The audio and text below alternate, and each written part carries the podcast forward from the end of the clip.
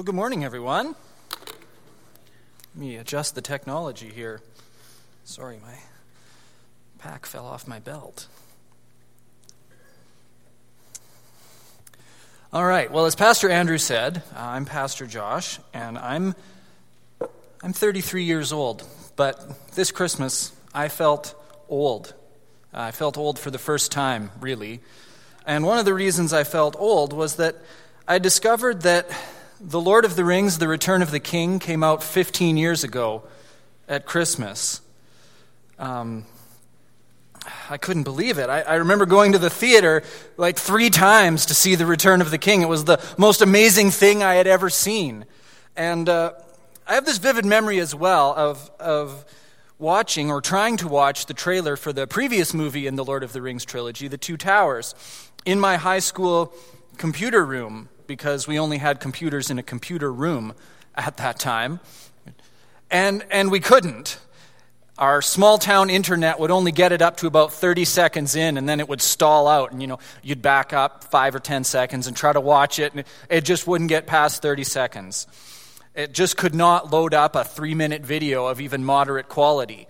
And I remember sitting there thinking in 2001, with some of my friends, are we ever going to get to a place where, where we can watch television over the internet? And we're all like, nah, that's never going to happen, especially not for live things like sports and stuff. It's just too fast. Like, how are we? And then, not even a decade later, we were streaming the Vancouver Olympics in HD. And now you can watch Netflix wherever you want on your phone that you've got in your pocket. It's, it's really is amazing how much changed in the time between even, say, 2000 and 2010. I was talking to someone not that long ago who's about my age, and we concluded that the world we grew up in, like in the 90s, is so different from the world that kids are growing up in now. It might as well have been the 1950s, right? Like the phone was attached to the wall and, and you had to talk on it, and however much cord you had was how far you could go. And smartphones have just fundamentally changed how we do almost everything, right? How we make and share memories, how we communicate with one another, how we access information. And none of us would have seen that coming, really, back in the late 1990s or even early 2000s.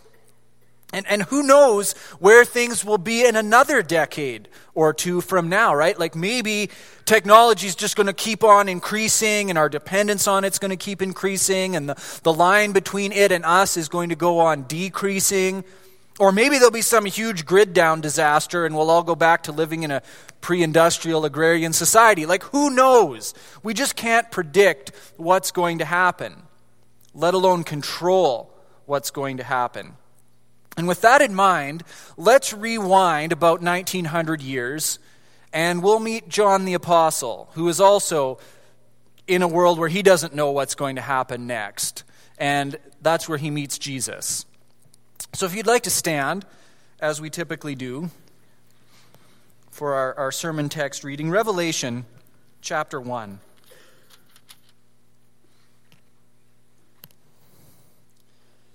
The revelation of Jesus Christ, which God gave him to show to his servants the things that must soon take place. He made it known by sending his angel to his servant John, who bore witness to the word of God and to the testimony of Jesus Christ, even to all that he saw. Blessed is the one who reads aloud the words of this prophecy, and blessed are those who hear and who keep what is written in it, for the time is near. John, to the seven churches that are in Asia, Grace to you and peace from him who is, and who was, and who is to come, and from the seven spirits who are before his throne, and from Jesus Christ, the faithful witness, the firstborn of the dead, and the rulers, uh, the ruler of the kings on earth. To him who loves us and has freed us from our sins by his blood and made us a kingdom, priests to his God and Father, to him be glory and dominion forever and ever. Amen. Behold, he is coming with the clouds, and every eye will see him, even those who pierced him, and all tribes of the earth will wail on account of him. Even so, Amen. I am the Alpha and the Omega, says the Lord God, who is, and who was, and who is to come, the Almighty. I, John, your brother and partner in the tribulation and the kingdom and the patient endurance that are in Jesus, was on the island called Patmos on account of the word of God and the testimony of Jesus. I was in the Spirit on the Lord's day, and I heard behind me a loud voice like a trumpet saying, Write what you see in a book and send it to the seven churches to Ephesus and to Smyrna, to Pergamum and to Thyatira, and to Sardis and to Philadelphia and to Laodicea.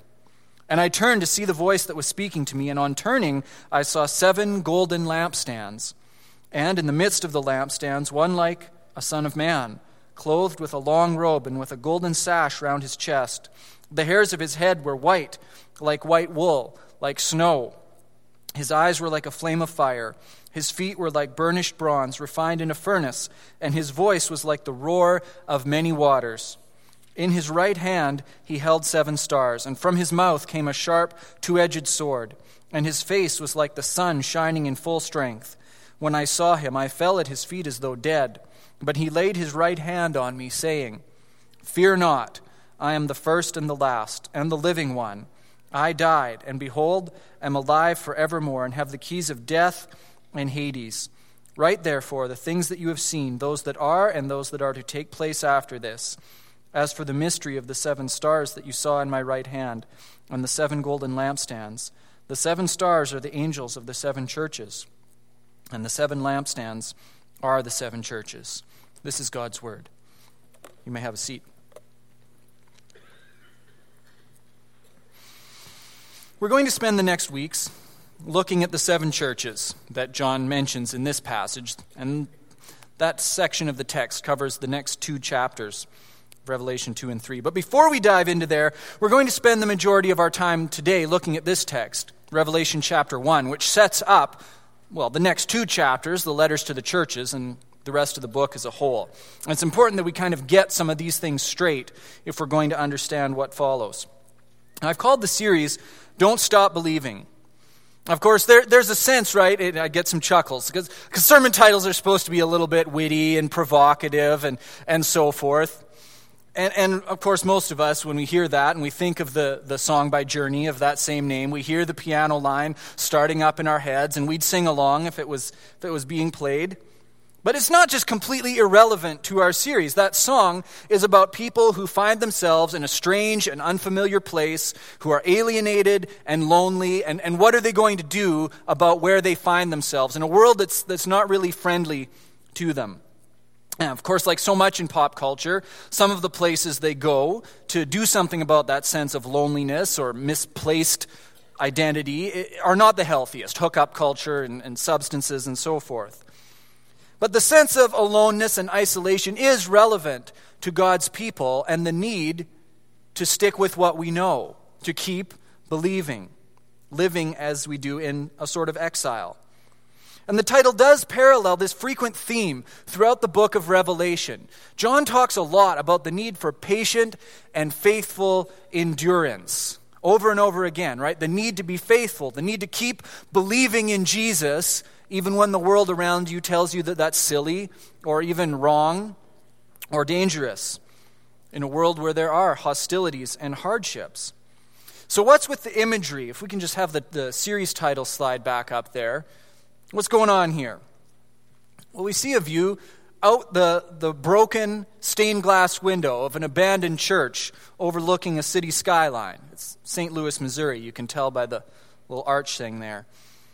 This represents what I take to be a great warning, but also a great point of comfort in this book. There's a clear warning throughout these letters to these churches that if they are not faithful to Jesus, they will not last long. In fact, the Lord even warns them that if they are not faithful, He is going to come and remove their church and their witness, and they will go the way like this. And I think this is just a, such a powerful picture of this interaction between the church and the society in which it finds itself, and who's, who's going to win out in this struggle that's going on. And in this case, it would seem the church did not win. But in that, there's, there's a picture of hope, too, right? Because we know that in any city, there are churches that, that died out for various reasons, perhaps because they were unfaithful.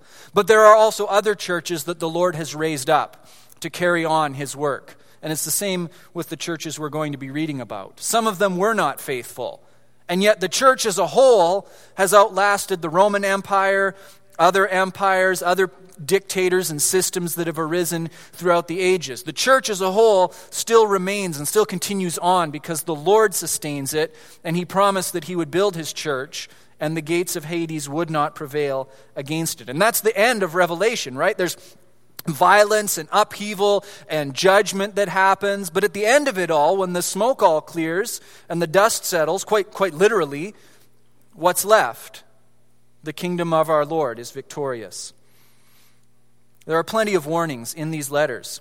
So, throughout this series, let's be careful to avoid thinking about the church or churches or the local church in some sort of abstraction as something that exists out there in the so called real world. This is the local church. When we talk about the local church, this is the concrete expression of it for us. God's people meeting here in this specific place, specific time and location with specific people.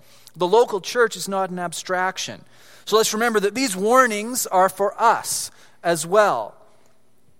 Caronport Community Church, this campus, whatever, we, we're not immune from the need to heed these, nor are we immune from the possibility of, of judgment for not being found faithful to our Lord. So let's just take a little bit of background uh, as we think about this, this book. The traditional understanding was that Revelation was written by the Apostle John. He wrote it sometime in the late 90s AD, at the close of the first century. This would put the book toward the end of the reign of the Roman Emperor Domitian. This isn't exactly a slam dunk. There are other possible theories as to when it was written. Some people favor an earlier date during the reign of Nero, and some of that depends on how you interpret certain things in the book. The, the seven kings that are actually eight kings, and some of them have come and some of them are here, as well as the mark of the beast. Some people see that as maybe pointing to Nero. And I know it maybe feels like a cop out and a thing preachers say, well, we don't have time to dive into those details in our service today, but, but we don't have time to dig into those details because that would be a rabbit trail. The point is, in either one of these cases, in these scenarios, both of these emperors, in contrast to even other Roman emperors, desired and were worshipped as gods during their lifetimes. Roman emperors could be deified or be proclaimed as such after their death. But to request that while still alive was that was maybe even a step too far for Roman emperors. But nevertheless, they did this, and they were worshipped as gods, and they were even called Lord and God. It's not hard to see how that would present a direct challenge to people who believe that there was one God and that Jesus Christ was Lord and God and Savior, not Caesar. Now, in this Roman world, Jews had a special kind of provision due to the antiquity of their religion. They were not obligated to worship the emperor. Initially, it seems that Christians were also given this provision because they were kind of just thought of as a sect or a denomination within the Jewish religion. But as time went on and the decades went by, even the Jewish people themselves started to separate themselves from the Christians as the Christians developed their own system of worship that was increasingly separate from the temple and from synagogues. When the Jews started to draw a division, and, then the Christians too, that there's, there's something different here, especially as the Christian movement became more and more Gentile. And so, especially in these cities of Asia Minor, Christians could frequently find themselves in a very tight place. And it seems that John himself fell victim to some of this persecution. As the book opens, we find him exiled to the island of Patmos. It was a small island just off the, the coast in the Aegean Sea that served the Roman authorities as sort of a convenient place to send political prisoners to in a more modern expression, John had been sent to Siberia, basically. He'd been sent where they didn't have to worry about him anymore and just send him away, and he won't cause us any more trouble. That's where we find him. Now, this book, I want to be clear on one thing as we start. The title of this book is Revelation, not Revelations, plural. Why is it? It's a pet peeve, but I think it's also important. There's a significant difference. If you call it Revelations, that implies that the book is primarily a bunch of information, a bunch of separate revelations about things that are going to happen or something. Whereas if we call it Revelation, as the title actually suggests, That's different. It's, it's a revelation about a singular thing. And as the title of the book says, it's the revelation of Jesus Christ. Uh, in fairness, it does say, in order to show his servants the things that are going to take place. But let's not confuse the result or the purpose of this book with its central focus. Its central focus is Jesus Christ, the Lamb who was slain and the King who is coming. That's what this book focuses on from beginning to end. We get titles for who Jesus is, we get descriptions of who Jesus is, we get the, the picture of the heavenly worship around the throne where Jesus is exalted. Do you see how that changes things? If we focus too much on this book as a, a sort of roadmap to the future, it can make us anxious and worried as we try to figure out how all this is going to take place and are we going to be caught up in this or are we going to be spared? If we see it centrally focused on Jesus, that should put some of those anxieties to rest and give us more sure and certain confidence. The book as a whole is a letter addressed to the seven churches, or, or at least networks of churches, in seven, seven different cities in Asia Minor. Now, we have a map here. The, the region of Asia Minor is roughly equivalent to the modern nation state of Turkey, right here. And Patmos is somewhere up in the little, little cluster of islands up here. You see Ephesus, Smyrna, Sardis, Thyatira, Pergamum, Philadelphia is there, Laodicea. John is exiled here and starts with Ephesus, and this is the order they go in. Sort of the order that a messenger would have taken to deliver this, this message to the different churches. There were other cities in this part of the world that had churches. Some of them have letters written to them in the New Testament. It may be that John had some special connection to these seven churches. Perhaps he was, in some sense, a, an overseer over the seven. But John was also very fond of symbolism, and so it seems that in any case, he would have just picked seven because seven is the perfect number that symbolizes completeness. And it seems he chose that intentionally to signify that this letter is to these seven specific churches, but it's also to all churches, all churches in all times and all places. Now, there are so many titles and, and descriptions of Jesus crammed into this chapter that we won't get to every single one of them. This, could be a sermon series in and of itself. But it's important to get to about as many as we can, I think. Let's start with verses 4 and 5. Grace to you and peace from him who was, or who is, and who was, and who is to come, from the seven spirits who are before his throne, and from Jesus Christ, the faithful witness, the firstborn of the dead, and the ruler of the kings of the earth. Wow. Imagine being an oppressed, weary Christian in one of these seven churches and you receive this letter and that's how it opens. Or, or don't imagine, just imagine being yourself in a world where Christianity is increasingly looked down upon and the things we believe are not just kind of weird, but considered even dangerous and unacceptable. Cultural understandings of truth and morality may come and go, but the Lord God remains the same and remains faithful. In this text, it seems that he who was and who is and who is to come refers to God the Father. But as this book continues along, as uh, even this chapter, but especially the whole book, we see a lot of the titles that are initially applied to God the Father also get applied to Jesus Christ. One of the major purposes of the book of Revelation is to show that Jesus Christ is Lord and God. And this parallels the passage in Hebrews that says Jesus Christ is the same yesterday, today, and forever. Furthermore, rulers may arise that persecute God's people and set them up, some, themselves up as ultimate authorities. But right off the start, this book reminds its readers that not Caesar, not any other power, none of those things ultimately rule. Jesus Christ is the ruler over the rulers over the kings of the earth. Doesn't that start to even now put some wind back into your sails?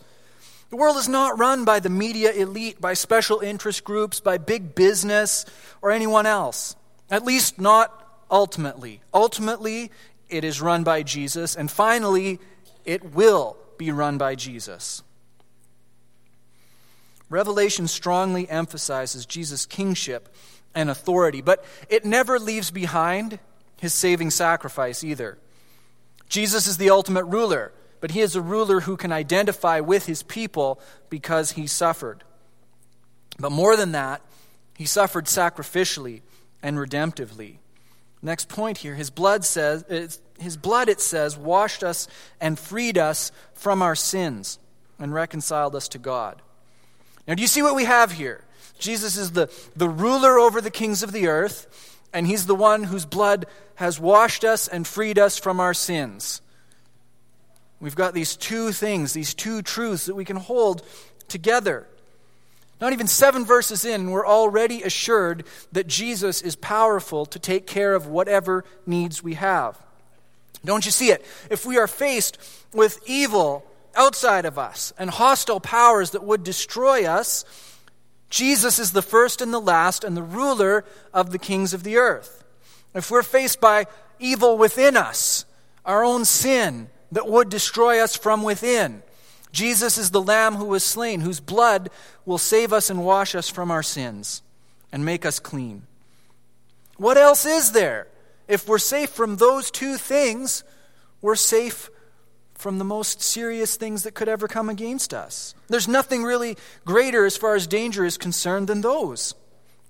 I don't mean to, to belittle anything else you might be facing relationship struggles, financial difficulties, employment uncertainties family pressures, illness, bereavement, anything.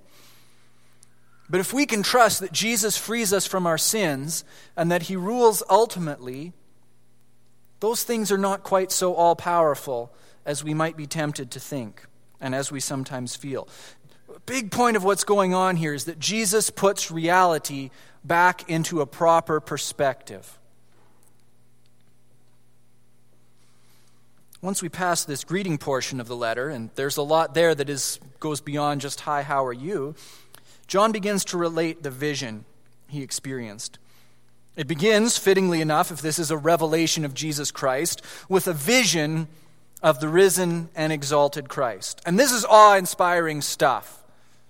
But I want to focus on one specific aspect the living Lord walking in the midst of his lampstands. We're told right near the end that the seven lampstands represent the seven churches to whom this entire book is written and sent. In this series, we'll, we'll cover the specific word to each church in chapters 2 and 3. This is such a beautiful image, though. The image of a lampstand is not a new one in Scripture. In the Old Testament, Israel's temple had a lampstand, and the priests were to keep that light in, in the temple and their lampstand burning at all times. Now, while we Christians prepared to celebrate Christmas, Jewish people celebrated Hanukkah.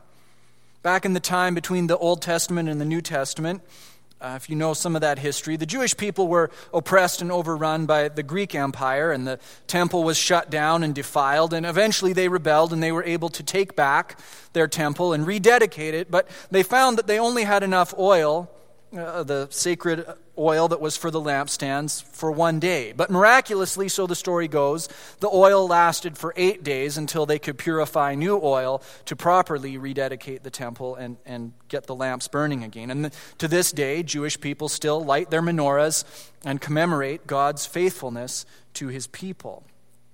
We Christians also celebrate at this time of year, just past, with candles too. I don't think I'm alone in looking forward to uh, Christmas Eve service where everyone lights their little candles and we sing Silent Night, and so far we've not burned the facility down. In our part of the world, at least, Christmas comes at the darkest time of the year, and it's fitting that we celebrate it by lighting candles, even tiny little ones. We celebrate the coming of the light of the world into the darkness by lighting candles.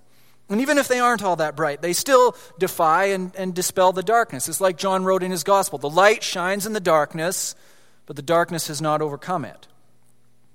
And then, in a further act of symbolism, at least it's tradition at our Christmas Eve services, we light the, the Christ candle at the front of our gathering, and then we light candles off of that candle, and we pass the light from person to person and share that light and spread it to one another. And that's why I don't know. I, I, know that some I've seen people use glow sticks or cell phone lights and so on, but there's there's something very meaningful about actually taking fire and passing it around. There's a real transfer of actual energy and matter happening there. That's a profound, profound symbol. So it's fitting, I think, that a church should be compared to a lampstand. We are to shine forth the light of Christ and his gospel to the world that's shrouded in darkness. And we don't do it alone. That's the beautiful thing. Jesus walks in the midst of his lampstands, his churches. In this book, there are, as I mentioned, seven mentioned. Seven actual cities with churches, or networks possibly of churches, that existed in history. What Jesus has to say to them concerns specific things that they were going through in their local communities, specific issues they were facing. But the fact that there are seven, as I mentioned earlier, it's, it's important in a symbolic way. What these churches faced is what all churches have faced throughout the centuries. They also they stand in for all the congregations in all the lands, in all times, in all sorts of different styles of worship, different denominations, and the rest. Jesus walks among them all, and he walks among us. You've probably heard the saying, what, what doesn't kill you makes you stronger. You've heard that, right? H- have you heard this one, though? What doesn't kill you makes you stronger, except for bears. Bears will kill you. I think Jesus has a slightly different take on this saying. I think he might say, What does kill you makes you stronger. Or at least that's how it must have appeared to John. The, the, the, the man, Jesus, the, the carpenter rabbi from Nazareth, a common man who went around teaching and preaching and was crucified. And now he shows up and he's like blindingly brilliant, is declared to be the Alpha and the Omega and the rulers of the kings of the earth. It's, it's so awesome that it's terrifying, and John's only response is, is to fall down at his feet as though dead.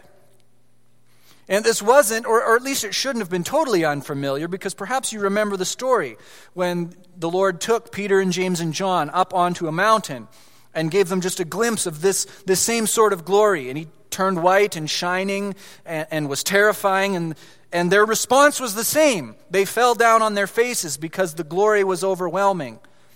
Not only was their response the same in both cases, though, Jesus' response was the same. In both instances, he told them, Fear not. You don't need to be afraid. It's me. The message, don't be afraid, is most immediately connected to that usual response in Scripture when, when fallen humanity meets the sacred and the divine angelic messengers and visions from the Lord normally provoke an initial response of intense fear. And although that fear is reverent and proper, Jesus says, No need to be afraid. It's me, it's Jesus.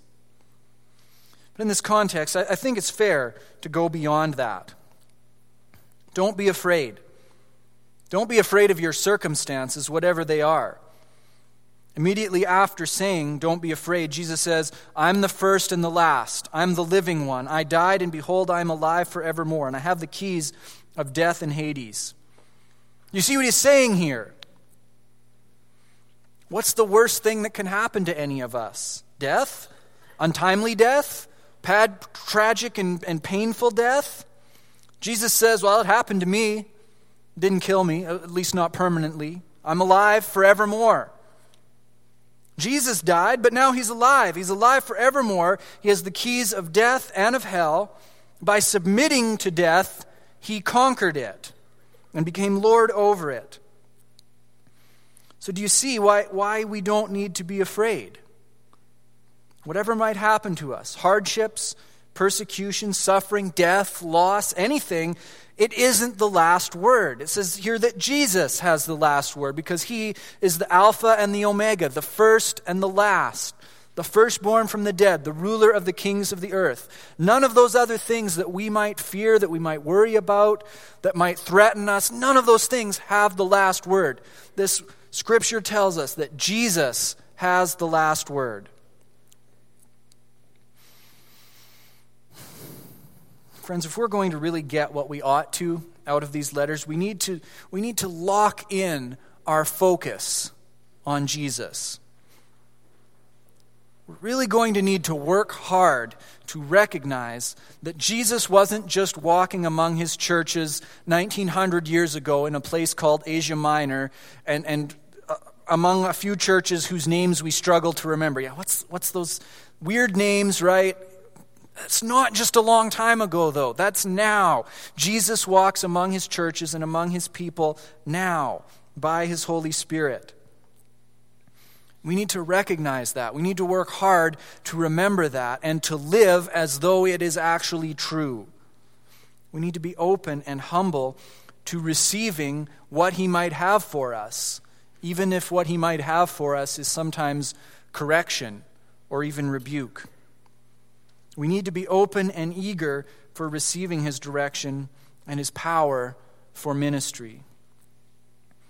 If we're going to apply these letters and actually live them out in our lives and in the life of our congregation and the life of this community, we need to be far more focused on Jesus and what he has for us than anything else ministries and programs and strategies and policies and important though those things might be we need to really zone in make time and make space for Jesus to speak to us before we start speaking and saying what we think we need to do and how we need to live. We need to be open, and we need to be open to seeking the real and living Jesus who walks among us. And that's not just a figure of speech. We need to actually believe and live as though that is true.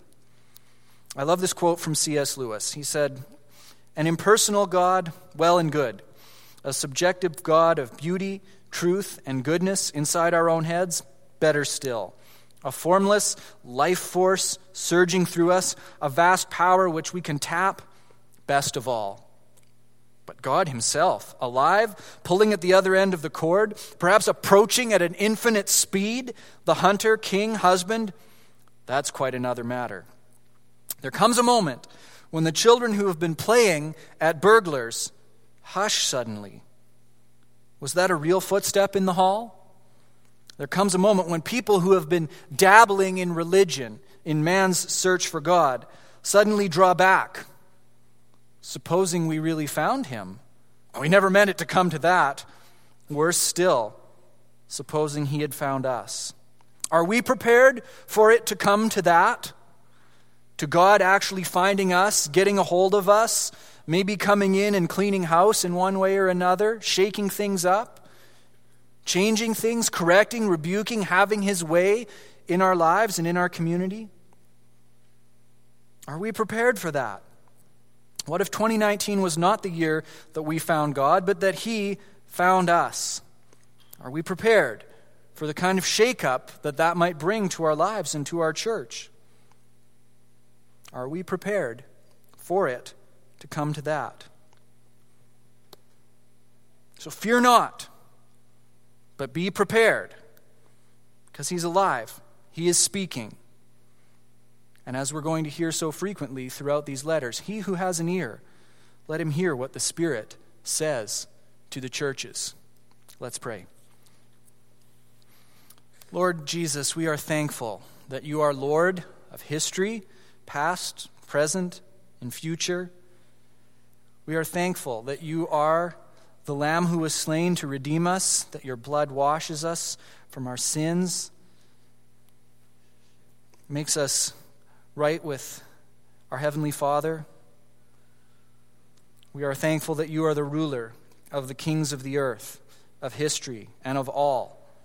And Lord, we confess that if those two things are true, the biggest problems we could possibly face are taken care of. And if that's the case, then we can trust you for all things, whatever we might face in this life. We pray that those truths would breathe some fresh wind into our sails, breathe some fresh passion and eagerness into our lives.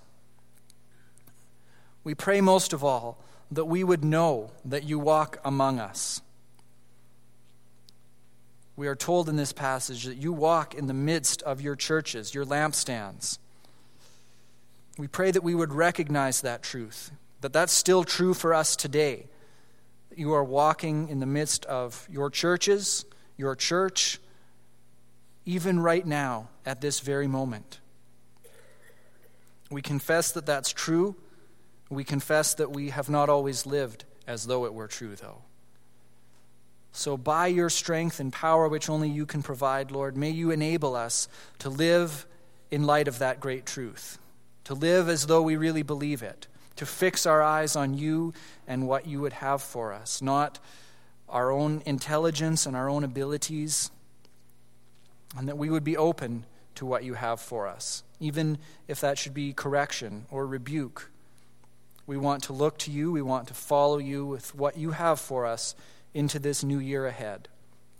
Help us to lay aside other distractions, even lay aside things that might be good things, so that we have open hands to receive the best things that can only come from you. We pray that above all else, we would be found faithful. We would be found believing in our Lord. At the present time, should you return for us, whenever. We pray all these things in the precious name of our Lord and Savior, the Lamb who was slain and the King who is coming, Jesus Christ. Amen.